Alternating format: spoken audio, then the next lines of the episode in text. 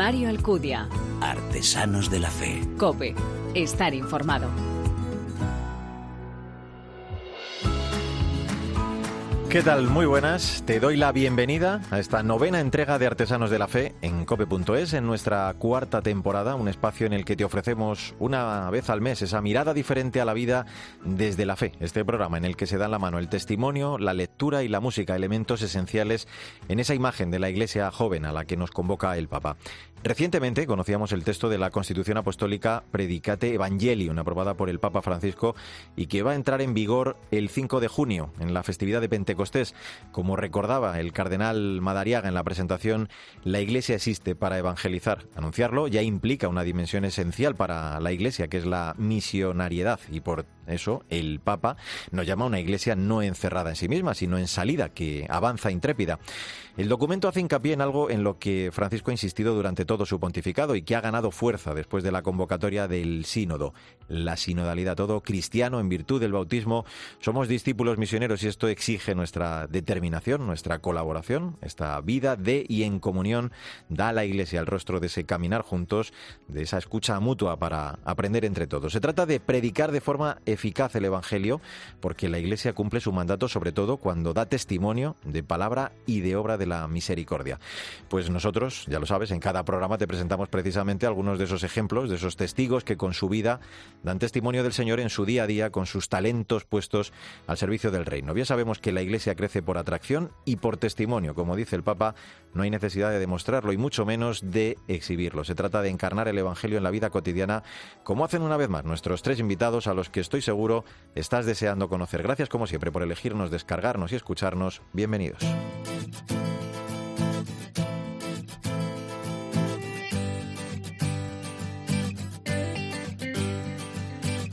Al recibir a los miembros de la Diaconía de la Belleza, movimiento nacido en 2012 que reúne a músicos, poetas, pintores, arquitectos, cineastas, escultores, actores y bailarines, el Papa incidía en que el camino de la belleza nos hace ir más allá. En un contexto como el actual en el que la pérdida y la tristeza a veces parecen imponerse, el camino de la belleza nos hace ir más allá. Es un camino para ir al Señor. El Papa Francisco indicaba que es una peculiaridad del artista el que no está limitado por el tiempo, porque su arte habla de todas las épocas y es capaz de hablar de Dios mejor que nadie, de hacer percibir su belleza, su bondad, de llegar al corazón humano y hacer resplandecer en él la verdad y la bondad del resucitado. Bueno, pues de todo ello vas a comprobar, tiene mucho que decir y que ver nuestra primera primera invitada, María Tarruella de Oriola, la que ya nos presenta Sandra Madrid, muy buenas. Hola Mario, ¿qué tal? Pues sí, María nació en Barcelona en 1968. Estudió Historia y Bellas Artes, es pintora, patrona y socio fundadora de Menudos Corazones y también de la Fundación Vía de las Artes.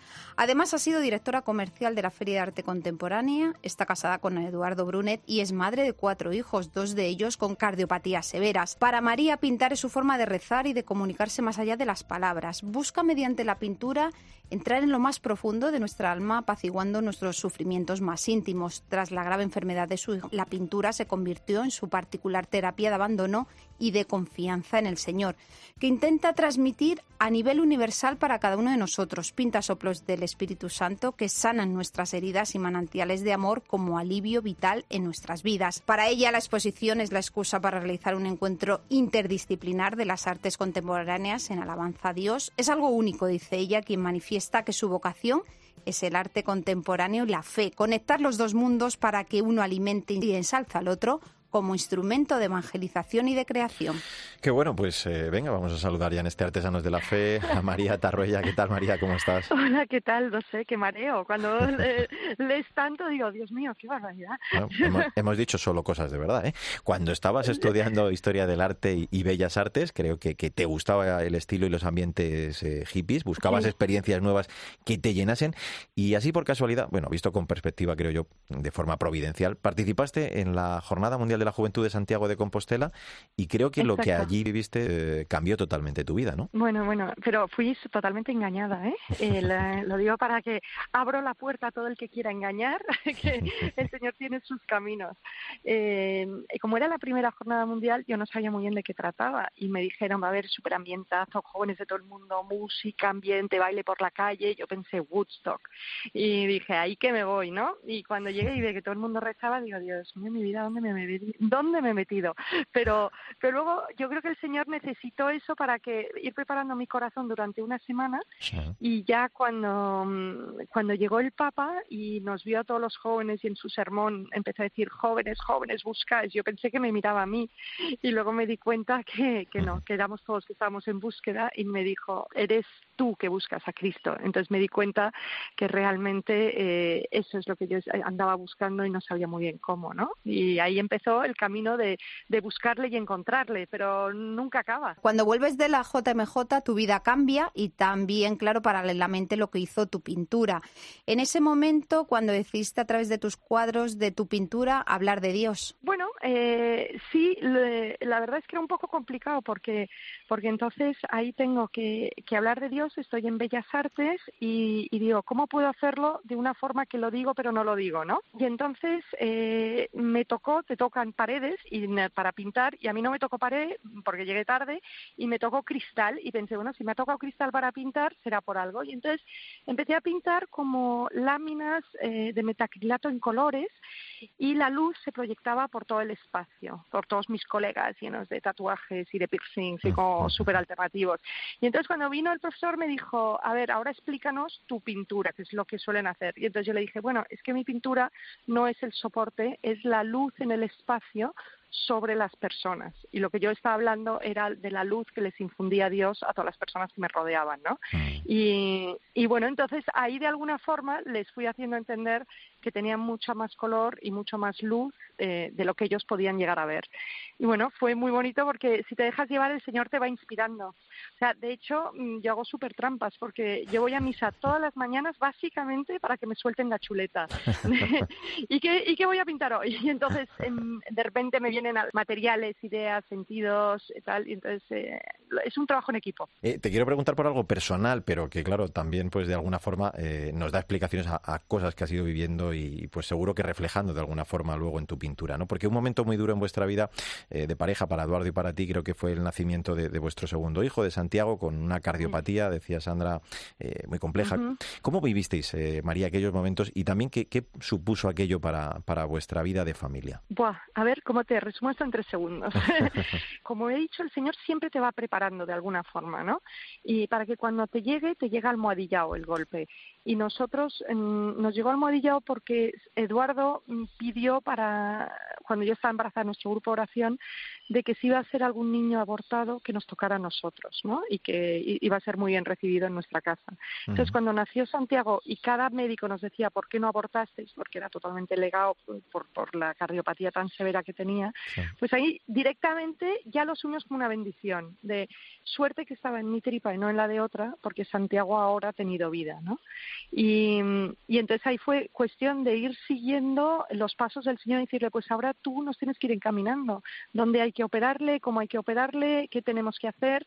Y luego de alguna forma también nos dio la vocación, porque cuando él salió para adelante dijimos, vale, ¿y los demás niños que se quedan por el camino? Y entonces eso nos inspiró a juntarnos con otros padres y montar la fundación de Menudos Corazones para, para acompañar a otros niños que, que también nazcan con una cardiopatía severa. Y ahí, María, es donde conocéis a Arturo, un niño de seis meses abandonado en un hospital al estar enfermo con la misma cardiopatía que, que Santiago. Como has dicho en alguna ocasión, Arturo es un ángel que ha traído Dios a vuestra familia. Sí, es una suerte tenerle porque mm, realmente nos ha hecho concebir la vida desde otra perspectiva.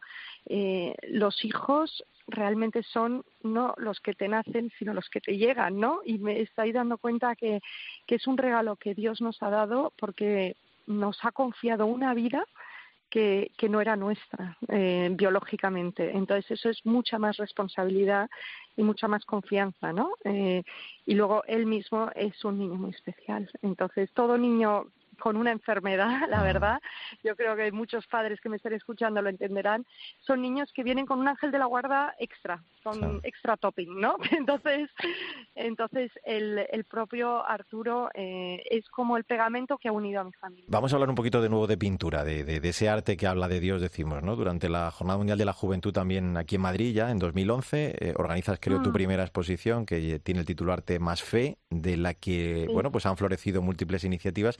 Y, y, quiero que nos hables en concreto, porque lo decías antes, ¿no? Que, que Dios te chiva un poquito, te da la chuleta cuando vas a misa, en las adoraciones, pero que es que además tus obras están bendecidas por un sacerdote, ¿no? Porque lo que quieres es que así el Señor y el cuadro también hagan su acción, algo que contabas o adelantabas antes. Sí, eh, la exposición esa eh, fue muy bonita porque fue el arzobispado de Madrid que, que, la amparó y además era ecuménica. Entonces eran artistas cristianos, ortodoxos, protestantes y católicos que todos a través del arte hablábamos de la fe. Entonces era fantástico porque ahí no había discusión teológica, ¿no? Era justamente una plataforma en la que solamente nos podíamos unir, ¿no? Y crecer juntos. Y, y entonces eso ya, ya fue un salto. Entonces, eh, cuando mis cuadros iban a salir de casa la primera vez, eh, me dijo mi director espiritual, porque a mí me da miedo sacarlos, y digo, esto en el fondo es como, como mm. destaparme ante el público, ¿no? Y, y empezar a hablar de la fe públicamente, que somos muy de esa algo que yo me guardo para mí, ¿no? Y, y entonces me, me inspiró y me dijo, María, si esto lo has hecho en oración es para inspirar a la oración pero vamos a bendecirlos para que tenga una presencia de Dios que Él mismo ya haga su trabajo, ¿no? Y bueno, os contaré muy rápido, pues tengo mil anécdotas, os contaré una corta de un cuadro grande de dos por dos que se vendió hace, yo qué sé, ocho años en una galería. Entonces, cuando se vende en la galería, hay veces que no puedo hacer total el seguimiento de que entiendan lo que se llevan, ¿no? Y entonces este fue un poco el caso. Y pasan unos años, me llama la galerista, me pide si le puede dar mi teléfono a la persona que me compró el cuadro, y yo le dije, claro que sí. Entonces me llama y me dice, a ver María, eh, perdona que te interrumpa tal, tal, es que me han diagnosticado un cáncer terminal y solo encuentro paz ante tu cuadro. ¿Me puedes explicar por qué?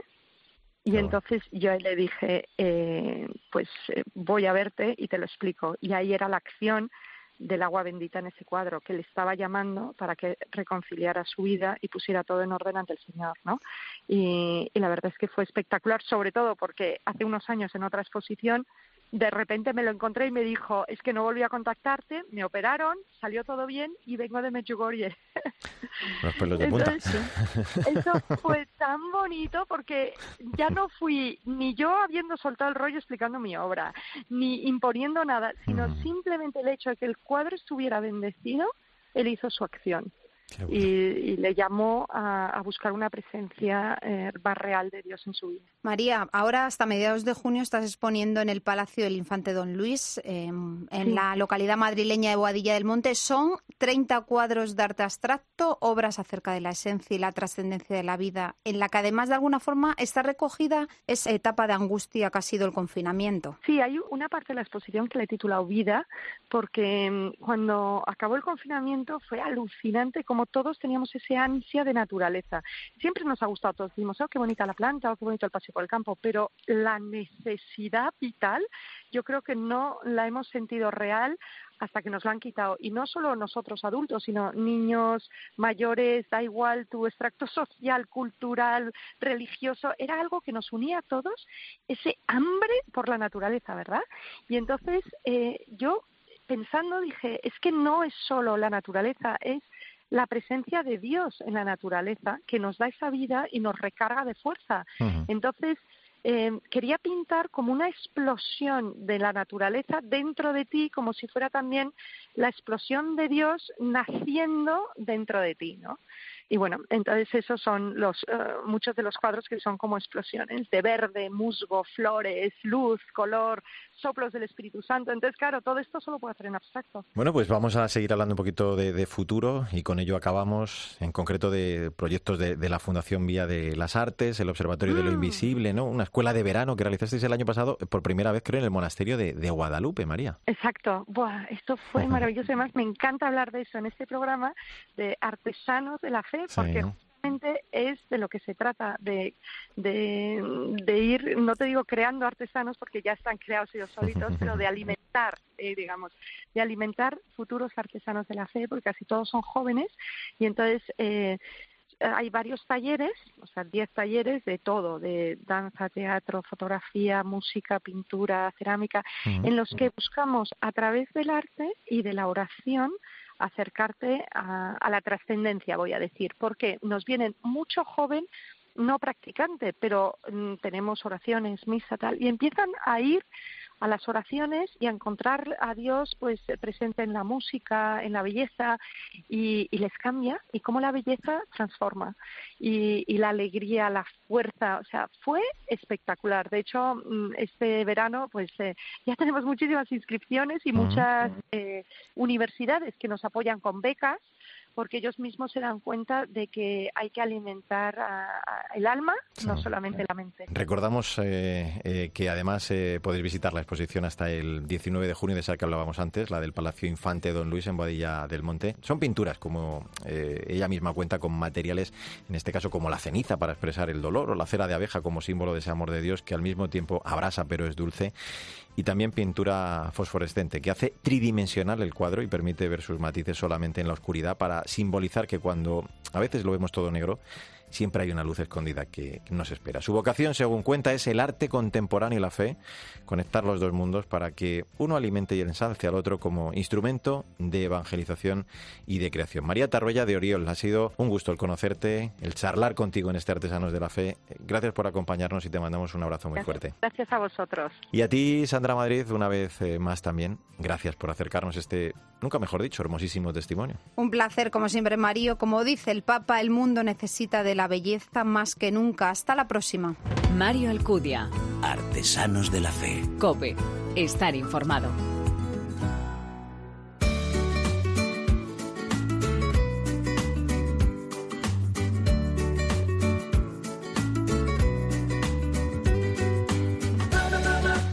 Abrimos ya en este Artesanos de la Fe el tiempo para la lectura. En esta ocasión, el protagonista de nuestro libro es San Juan Pablo II. Estaba como apoyándose en dos puntales y en el libro lo podrán descubrir, que se apoyaba uno en Dios, en la oración, era un místico, era un hombre de oración, un hombre entregado a Jesucristo, apasionado por anunciarlo a Jesucristo, y segundo apoyo, el trabajar con todas sus fuerzas por defender la dignidad del ser humano.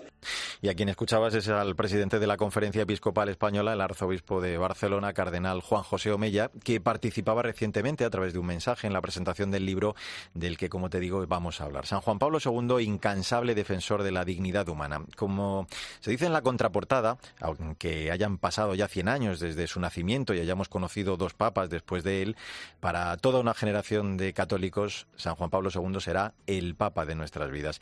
Pero, ¿quién fue el Papa Magno? Actor, seminarista, clandestino, eh, minero, deportista, poeta, filósofo, desafiador del régimen comunista polaco. Bueno, pues el sacerdote y periodista Manuel María Bru, que lo acompañó en muchos de sus viajes y de sus visitas pastorales, narra en esta biografía editada por San Pablo este complejo pontificado y describe al Papa de las grandes concentraciones y de la globalización como un hombre de gestos y de personas y no de multitudes, como se nos ha dicho y contado en tantas ocasiones. Manuel, ¿cómo estás? Muy buenas, Mario muy bien. Eh, comentaba que, se presentaba recientemente esta obra en Madrid. Escuchábamos un momento, además de ese vídeo mensaje que grababa el cardenal Omeya, que además prologa muy bellamente esta obra, recordando algo que, me parece esencial y por ahí podríamos, si te parece, abrir.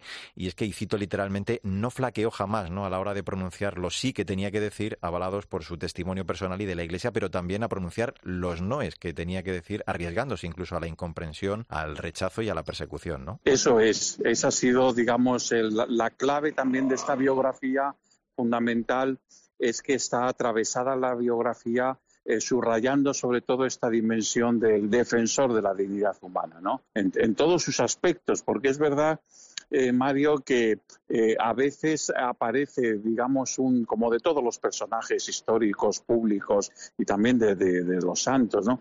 Pueden aparecer con el tiempo pues eh, discursos sobre ellos biográficos o explicativos de su, de su perfil reduccionistas.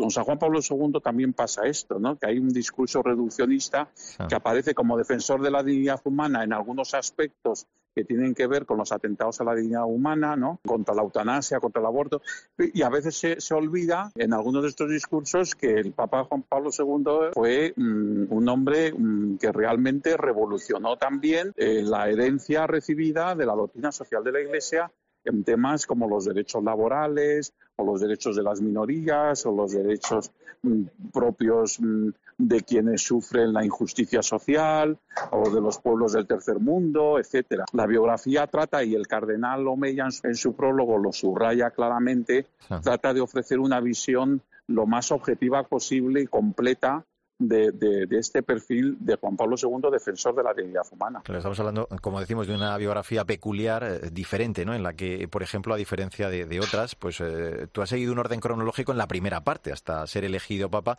pero en las otras tres partes eh, lo que has seleccionado es un acontecimiento, un año, ¿no? Particular de, cada año y luego, pues haces lectura de lo que supuso. Sí, bueno, son, es un poco la idea, antes de ser elegido papa, el orden cronológico agrupa varios años mientras que a partir de la elección del Papa, eh, eh, bueno, pues he preferido mm, distinguir año por año. Y dentro de cada año, de enero a diciembre, evidentemente, dentro de ese año, pues se subrayan dos o tres acontecimientos principales, o bien un viaje, o un texto cuando ha escrito una encíclica, o cuando...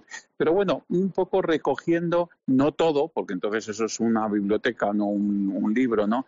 No todo, pero sí las cosas variadas más importantes de cada año y también dentro de cada año cronológicamente, es decir, que lo que ha pasado eh, en cualquier año, lo, que él dijo o hizo en septiembre, que no aparezca antes de lo que hizo o dijo en junio, ¿no? Ah. sino que va de enero a diciembre cada año y cada año tiene un título que, como tú dices, pues resalta, ah. digamos, una, una idea que puede ser, entre tantas otras, pues la idea por la que él más eh, sufrió, difundió, eh, que él más vivió, ¿no? Una ah. idea, un sentimiento, una experiencia, ¿no? Estamos hablando de, un papa que hizo 104 viajes fuera de Italia, 14 encíclicas, 12 constituciones apostólicas y, por supuesto, pues también, claro, las jornadas mundiales de la juventud. A, pesar de esa telegenia, ¿no? De, esa capacidad también para captar la atención de, las multitudes, y lo decía al principio, insistes muy especialmente en que tenía una enorme capacidad de amar eh, de una forma personalizada, ¿no? Nunca, como, como dice también el cardenal Omeya, dejó de ser, eh, Manuel, ese que encandilaba a sus amigos, ¿no? Por, su rica vida interior. Es una imagen preciosa, esa que subraya el cardenal Omaya en el prólogo, porque es verdad, ¿no? En la primera parte de la biografía, al hablar de, esa relación que tenía con, los jóvenes en la universidad, que todos le llamaban Lole, que era, que era pues como, como un punto de referencia para, para ellos, ¿no? Pues que, que, es verdad, que realmente él durante toda su vida, aparte de que muchos de aquellos jóvenes mm, pudieron mantener contacto y relación con él y le iban a ver a Roma eh, durante todo su pontificado, ¿no? Ahí tuvo amigos del alma, incluso algunos de ellos no católicos, sino judíos, ¿no? Pero es verdad que él esa actitud de la relación personal, como decías en la introducción, que no era un papa de multitudes, aunque jamás alguien reunió a tantas multitudes, ¿no? Ah. Como él, pero era de personas en este sentido, de que él tenía además esos ojos que cuando te miraba fijamente a los ojos los se, empequeñecían porque enfocaban, ¿no? Con sus ojos tenías la misma impresión de que te enfocaba porque no existía otra cosa en el mundo. Y esto no lo digo yo de la solamente por tuve ocasión cuatro veces de, estar con él así esporádicamente, pero, pero de todos los que realmente han tenido un trato con él mayor, todos subrayan este aspecto, ¿no? De esta mirada personal, de esta atención personal. El resto del mundo no existe, solamente existes tú con el que él estaba hablando, ¿no? Y, y, esta, esta, yo creo que algo que el Papa vivía con, con gran emoción y con gran profundidad porque forma parte además de toda su biografía de la infancia, de la juventud, y eso le marcó para siempre, es una sensibilidad enorme por el drama humano, ¿no? Por las situaciones dramáticas por las que pasan los seres humanos en distintas circunstancias, en distintas situaciones, ¿no? Entonces, esta, esta pasión, una auténtica pasión por el drama humano es, es típico y, característico también de la personalidad de este santo. Hablando de, esos dramas, precisamente, hay un aspecto de, gran actualidad que, destacabas tú además en la presentación, eh, de lo que se habla, claro, en esta obra, y son los desvelos del Papa Magno por el pueblo y la Iglesia de, Ucrania. ¿no? Eh, pones, de hecho, en valor los esfuerzos de San Juan Pablo II por la comunión entre estas iglesias y la revitalización de, cada una de ellas. Claro, un hombre como Juan Pablo II, que viene del este, viene de Polonia, que está marcado por lo que es la experiencia de la Iglesia perseguida en Polonia. Evidentemente, él cuando llega a Roma se abre a todas las realidades del mundo, pero esta perspectiva que él trae en su biografía personal le ayuda precisamente a entender los dramas eh, de la persecución religiosa y también los dramas de, de, la, de las invasiones de unos países por otros, los, los dramas de la guerra Mm. que, que, él, que él vivió con dos ocupaciones, la ocupación nazi y la ocupación soviética. Claro, to- toda esa experiencia le ayudó a entender eh, durante todo su pontificado todas las realidades, mucho más eh, de todos los continentes, sobre todo en África, en América, en Asia, con tantos conflictos, pero por supuesto con mucha más capacidad los, de, el- los del este de Europa, que son los que él vivió, ¿no? Por eso las, todas las iglesias, no solamente Pola- Polonia, sino todas las iglesias mm, de la órbita de lo que fue la Unión de Repúblicas Socialistas Soviéticas, Mm. como es también Ucrania, eh, eh, él, él vivió con pasión el drama de esas, de esas poblaciones, de esos pueblos, de esos países y de sus iglesias. Y en el, en el caso de Ucrania, de las cuatro, y podemos decir iglesias, aunque en realidad son tres, Sí. pero hablamos de la iglesia ortodoxa mm, dividida mm, en dos, ¿no? La, la- la- la- que desde la independencia de Ucrania tiene la relación con, eh, mm, eh, con el patriarcado de Constantinopla y la que, la, y la que lo tiene con el de Moscú. En, el- en la, en la época de Juan Pablo II era una sola, pero pues con toda también su, su dificultad.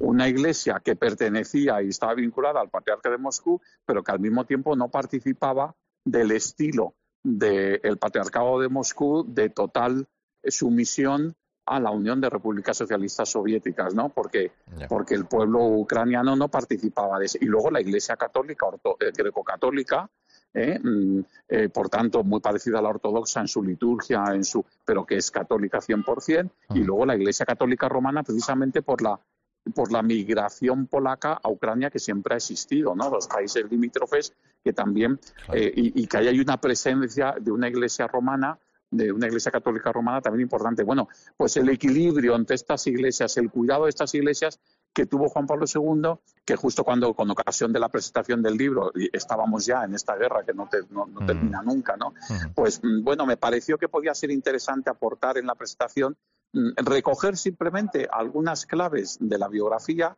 donde a lo largo de distintos años aparece este cuidado por la Iglesia de Ucrania, pero que de lo, lo mismo con, en la, con la misma biografía, con el mismo libro, podemos sacar mm, por, por cualquier país del mundo, Sí, ¿no? Por luego. muchos de los Ujú. países del mundo, ¿no? Mm.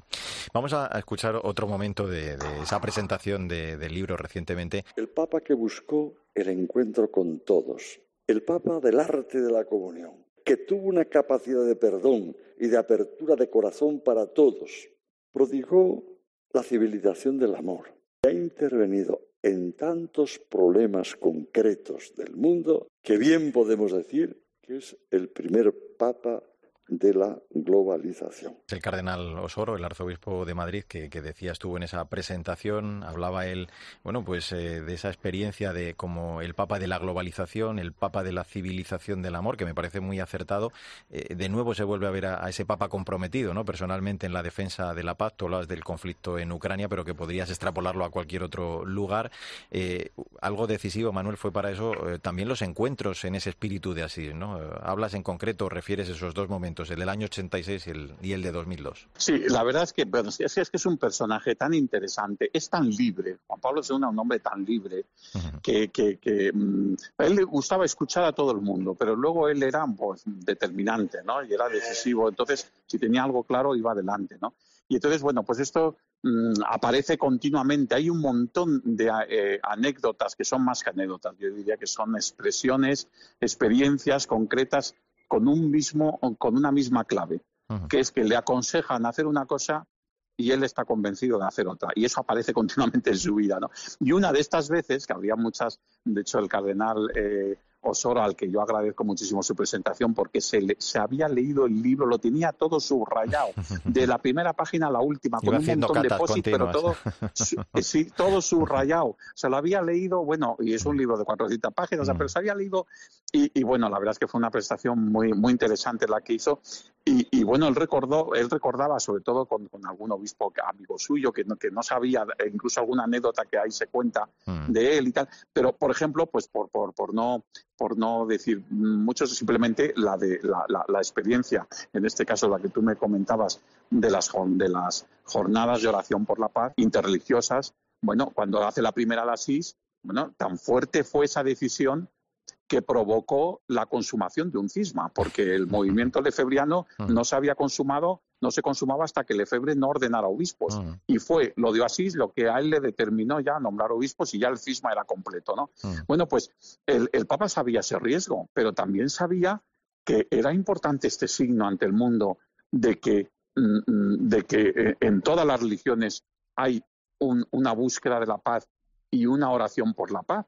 Evidentemente no fue porque de lo que la acusaban no era algo sincretista, no fue eh, eh, rezar juntos por la paz, sino juntarse para rezar por la paz, que son dos cosas distintas, ¿no? Como explicó muy bien el cardenal entonces Ratzinger desde la doctrina de la fe. Bueno, pero es verdad que ocurre, esa anécdota que se cuenta con Andrea Riccardi, mm, que a mí me la contó personalmente Andrea Riccardi, yo la incorporé a la, a la biografía porque, porque, digamos, es una fuente histórica principal, porque fue una conversación suya, dos conversaciones con el Papa, que fue cuando le dijo, después de lo de Asís, le parece bien que tomemos la iniciativa, si quiere desde San Egidio, de seguir convocando encuentros, jornadas de, este tipo y tal. Y el Papa le dijo, tengo que consultarlo.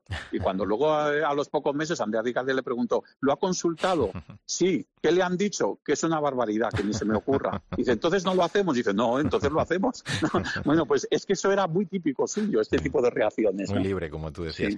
Eh, bueno, luego, luego, por supuesto, está la predilección por los jóvenes, esas jornadas mundiales de, la juventud, en el que, por cierto, no diluyó nunca ni, ni edulcoró lo más mínimo las exigencias que pedía a los jóvenes. Pero quiero terminar Manuel, esta charla. Hacías en esa presentación eh, un recuerdo de esas cuatro veces que habías coincidido con él. Coincidimos en la quinta ya en su muerte en, Roma, lo vivimos además juntos. Efectivamente, lo vivimos juntos. Pero ¿qué, recuerdo, grosso modo, te queda de San Juan Pablo II? ¿Qué glosarías de él a modo de, crónica radiofónica casi en 45 segundos? Yo diría su fortaleza, cuando me apretó las manos la primera vez que le conocí y para decirme que entrara en el seminario y me dolieron las manos por, el, por su presión con sus dedos pulgares. Me dolieron durante días, la fortaleza física y moral ¿no? del, Papa, y luego el sentido del humor, que en, los encuentros que yo tuve con él, pero que, que, eran comunes a todos los que han tenido, la, tuvieron la ocasión de estar con Juan Pablo II, ese profundo sentido del humor que significa dos cosas, significa inteligencia humana, pero significa también eh, la alegría, la alegría pascual, la alegría del amor, la alegría del cristiano, ¿no? que le hace encontrar en todo esta parte de, de podernos mm, de podernos gozar, ¿no? de podernos reír de la gracia de Dios en nuestras vidas, ¿no? Y de entenderlo todo en positivo, ¿no? Yo creo que, que son dos rasgos muy importantes suyos. Qué bueno. Pues eh, pedías entonces aquí cuando fallecía en COPE, en estos micrófonos, en el programa de domingo, que, presentabas el rezar para acrecentar los lazos de la comunión, para que el Papa que se nos iba y los que vinieran nos encontraran unidos y Cristo, como dices, cumple su promesa sobre esta piedra edificaré mi iglesia. El Señor lo cumplió y así, después del Papa Magno, pues nos vino el Papa sabio y humilde, como dices, y después el Papa de la ternura, que está haciéndolo, estamos comprobando de la Iglesia, ese hospital de campaña de la misericordia. Estoy seguro, Manuel, que como pides al concluir, que a quien lea esta biografía mm, va a pasar de esa memoria agradecida al gozo por el presente. Eh, vamos a recordar el título de la obra, San Juan Pablo II, incansable defensor de la dignidad humana, editado por eh, San Pablo y escrito por nuestro invitado y buen amigo, el periodista y sacerdote Manuel María Brugalonso. Manuel, un abrazo grande y gracias por habernos acompañado en este Artesanos de la Fe, por recordar la figura del Papa de nuestras vidas. Un abrazo enorme. Muchísimas gracias, Mario, y un saludo a todos los oyentes.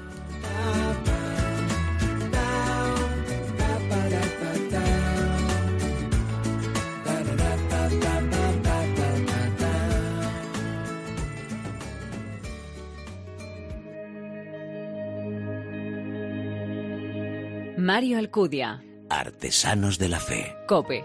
Estar informado. puede faltar todo en la vida. Me puede faltar hasta la vida. Pero nunca quiero que me falte el deseo de amarte hasta el final.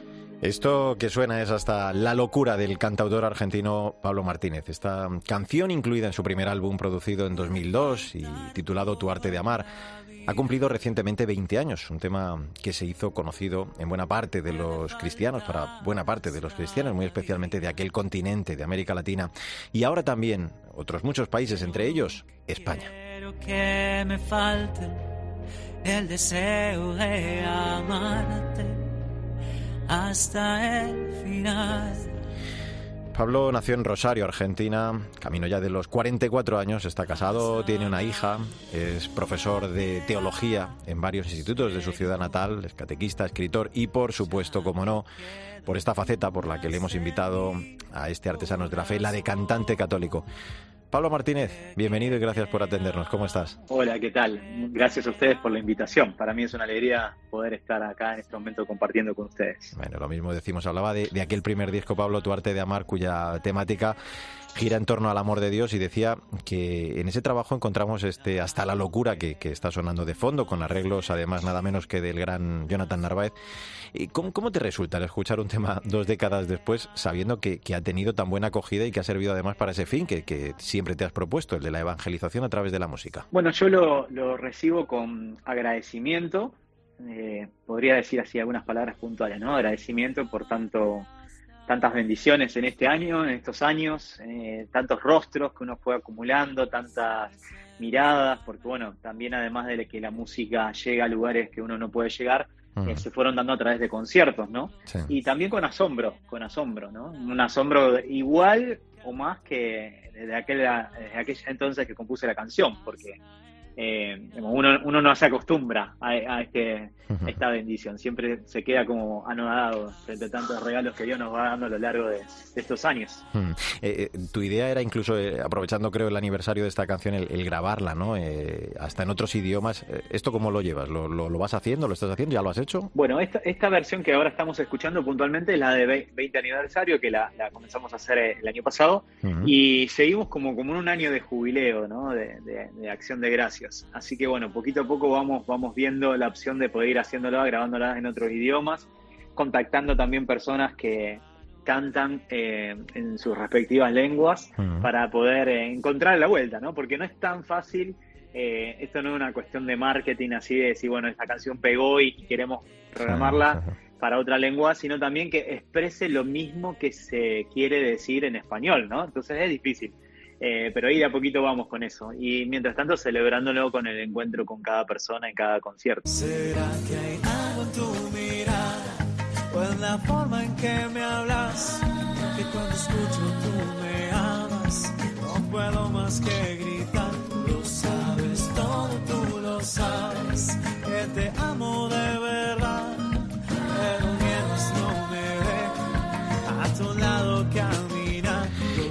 Esto es, eh, lo sabes, el tema que da título a tu segundo disco en 2005 y con él, eh, bueno, pues quiero hablar ya de tus orígenes, de tus comienzos en la música católica. Comenzaste, creo, a componer en 1996 o lo que es lo mismo, con 18 años, así poco a poco inspirado por tu participación en la Jornada Mundial de la Juventud en Roma del año 2000. Eh, también presentaste en festivales, te presentaste en festivales de música y creo que abrirte hueco primero en Argentina y luego ya en otros muchos países, ¿no? ¿Cómo fue esto? Uh, fue todo un proceso también, no solo profesional, sino también personal, porque si bien, como bien vos decías, las fechas, eh, en ese momento todo lo iba guardando en, el silencio de mi habitación, ¿no? Soy una persona más bien tímida, eh, introvertida y todo esto lo fui componiendo canciones y canciones y canciones y eso quedaba en el silencio de, como decía recién, ¿no? Ah. En, las cuatro paredes. Hasta que en un momento con una comunidad, eh, allá por entonces en el año 2000, me, me animó a poder alentar, a compartir y bueno, así providencialmente se fue dando en el 2002 el lanzamiento del primer disco, 2003, y así poco a poco fui tomando conciencia de que detrás de esto había mucho más que una actividad, digamos que complementaria o, un hobby, sino más bien un llamado, una vocación. Así que eh, fue un mm. proceso y sigue siendo un proceso de descubrimiento también, personal. No sé qué pretende o qué se propone Intento entenderlo, tanteando razones. Mas algo no dudo, es más que evidente. estoy tan seguro, es el que me tiene. Bueno, en 2008 llegaría abandonado y en 2011 este en sus manos. ¿Cómo te ayuda, Pablo, eso de ser profesor de teología eh, en esa impresionante bueno, y además productivísima, diría yo, tarea de, composición de tus temas? Bueno, eh, porque creo que la música eh, no es un invento mío, ¿no? La música siempre ha sido un lenguaje para la fe, un lenguaje para expresar lo que uno vive, lo que uno siente y despertar, ¿no? Evocar, despertar, recordar. Entonces, eh, creo que la música siempre me ha permitido poder ser, poder ser un lenguaje para poder llegar al otro, ¿no? Tanto eh, mi rol como profesor dentro de un aula, pero también como mi identidad como catequista en todos lados donde uno va, ¿no? Porque esta dimensión de músico yo siempre la, vivo desde mi vocación a la catequesis. Ah. Eh, entonces ahí, desde ahí. ¿Y, puede ser la música, Pablo, uno de los eh, mejores lenguajes, eh, no sé si te has dado cuenta de ello, o, de esas vías de evangelización en lo cotidiano? O sea, ¿cómo aprecias tú que cala el mensaje cristiano con, tus letras, en tus actuaciones? Uh, bueno, viste que se, dice que la música no pide permiso, ¿no? Toca el corazón, llega, y, y llega donde la palabra sola de por sí sola no llega. Creo que la música siempre lo ha sido y también hoy, como se nos presenta como creyentes, el desafío de encontrar en la música el lenguaje para personas que habitan la música, que viven con la música. Digamos, uno ve en las redes sociales, hay personas permanentemente que están citando un fragmento de una canción, o que comparten un video, o que van caminando por la calle escuchando con sus reproductores música, sus dispositivos móviles. Evidentemente, como iglesia uno lo, lo encuentra hoy un elemento, un canal providencial para poder anunciar a Jesús, ¿no? Y para poder compartir aquello que consideramos un tesoro. Preguntan qué me ha pasado, que estoy cambiado, que he mejorado. Yo te digo que no fue magia, fue por su gracia que estoy de pie. Me preguntan por el secreto, que no estoy quieto, que estoy bailando.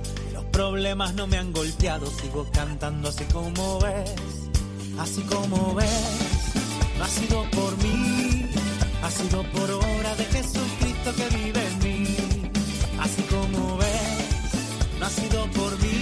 Este trabajo que estamos escuchando es mucho más reciente ya, de 2019, Un amor como el suyo, y, quería yo hablar de, él para que nos definieras eh, tu estilo. Quizá el de esta canción eh, rompe un poquito los esquemas de, otros temas que, te hemos escuchado, de ritmos, de, composiciones, ¿no? Que, bueno, pues te han caracterizado de alguna forma a lo largo de estos años. Mira, siempre creo que en el inconsciente, por lo menos católico, siempre está más la música melódica, tranquila, pero también uno, como en este rol, como digo, en esta identidad de catequista, tiene que explorar nuevos, nuevos ritmos, porque también eh, son eh, los ritmos que hoy escuchan las personas, ¿no? Mm. Y bueno, hemos pasado de este que estás escuchando que tiene un aire más colombiano, actualmente ahora he, avanzado en un trap, o sea, un rap también, o sea, uno tiene que buscar la forma y el lenguaje del otro para poder hablar, porque si yo solo elijo lo que me gusta, eh, capaz que me quedo cantando solo, ¿no? Entonces, como uno busca cantar con otro, está bueno poder escuchar y hablar y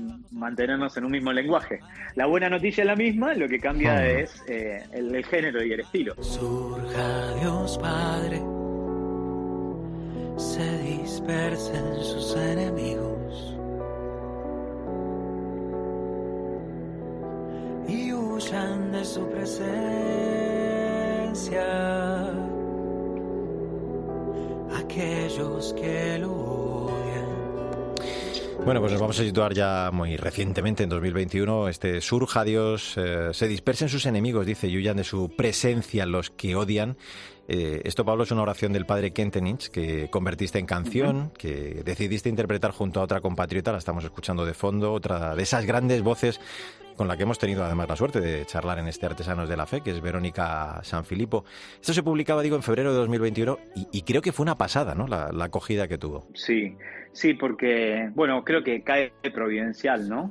Eh, en este tiempo, el tiempo de pandemia, el tiempo que estamos viviendo también a nivel mundial, que las sociedades no son ajenas, este enemigo yo creo que no, no se refiere a una persona física, no, no se refiere a una eh, a alguien identificable, sino más bien son situaciones que uno va viviendo, hábitos, actitudes, cuáles son esos enemigos hoy que nos apartan de la vida, de la esperanza, de la alegría. Entonces siempre cuando canto esta canción en un evento invito a eso, ¿no? A ver cuáles son esos enemigos que quieren apartarnos de Dios, que en el fondo es camino, verdad y vida.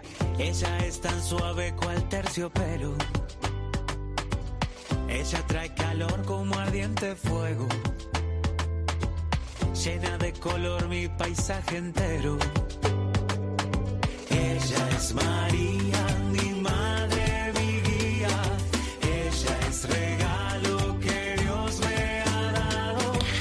Este es un precioso tema. Ella dijo, sí, que cantas a la Virgen, a nuestra madre, tan importante también en tu vida, que mm, me imagino te ha ido marcando también el camino, ¿no? Lo que el Señor quiere de ti, confiando como ella en sus manos. Tanto que, a este talento de la música, bueno, te ha descubierto otras formas de evangelizar en, en la que lo haces también estupendamente bien, porque eres todo influ- un influencer católico, ¿no? Eres Instagramer de éxito también en YouTube. Eh, esto es otra faceta que, me imagino que te ha ido descubriendo el Señor con el tiempo. Sí, porque todo, como decía anteriormente, todo se, eh, se une y se entrelaza desde mi identidad como catequista, ¿no? Ya sea la, la- música, ya sea la palabra escrita, ya sea el- lo audiovisual, todo lo veo así, desde esa perspectiva, ¿no? De la identidad como, como misionero y haciendo alusión a lo que decíamos recién de María, ¿no? Diciéndole sí al Señor y siendo misionero al estilo de ella, ¿no? Ir al encuentro del otro. Caminaré, caminaré, las aguas tan profundas estén.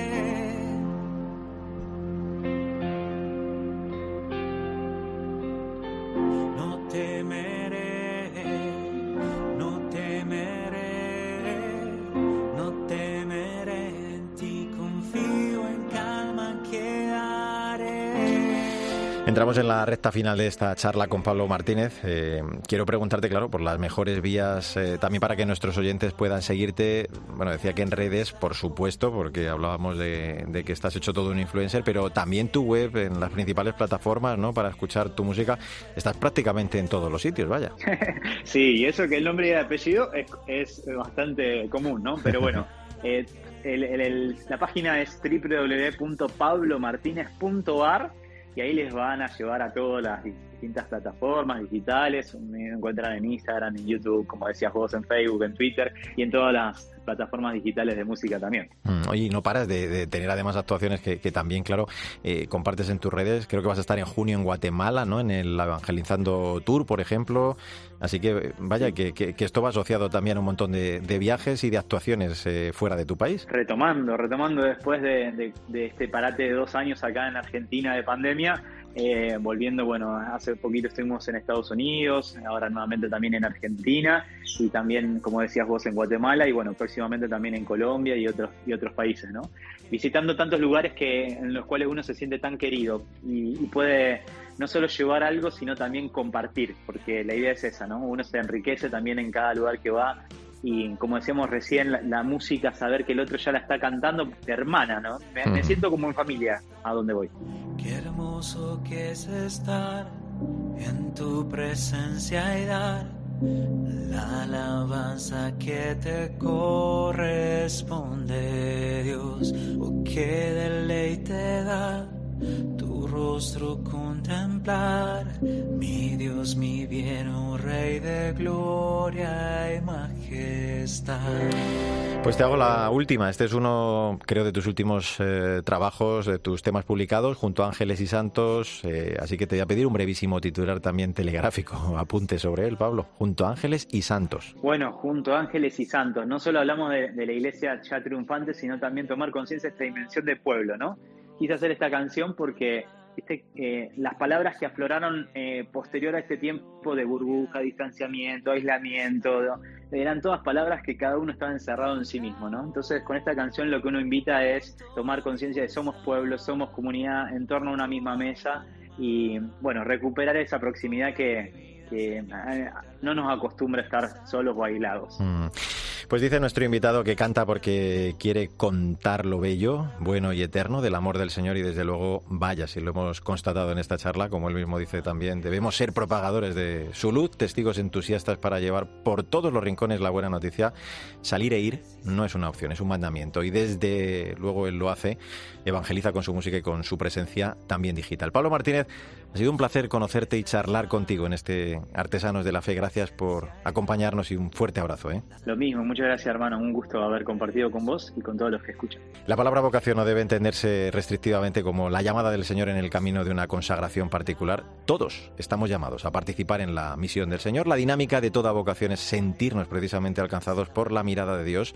La vocación como la santidad no es una experiencia extraordinaria reservada a unos pocos, sino una llamada a todos a mirar a los demás y al mundo con los ojos de Dios. Debemos ser como las teselas de un mosaico, brillemos como una estrella en el corazón de Dios y en el firmamento del universo y formemos esas constelaciones que orienten, que aclaren el camino de la humanidad, comenzando por el ambiente, por el lugar en el que vivimos. Este es el misterio de la Iglesia que en la coexistencia armónica de las diferencias es ese signo, instrumento de aquello a lo que está llamado toda la humanidad. Ahora sí, como siempre te digo, no olvides que el arte de la vida es el camino que debe conducirnos a Dios. Te espero en nuestro próximo programa.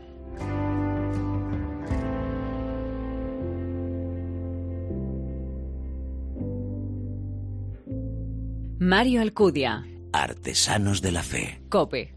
Estar informado.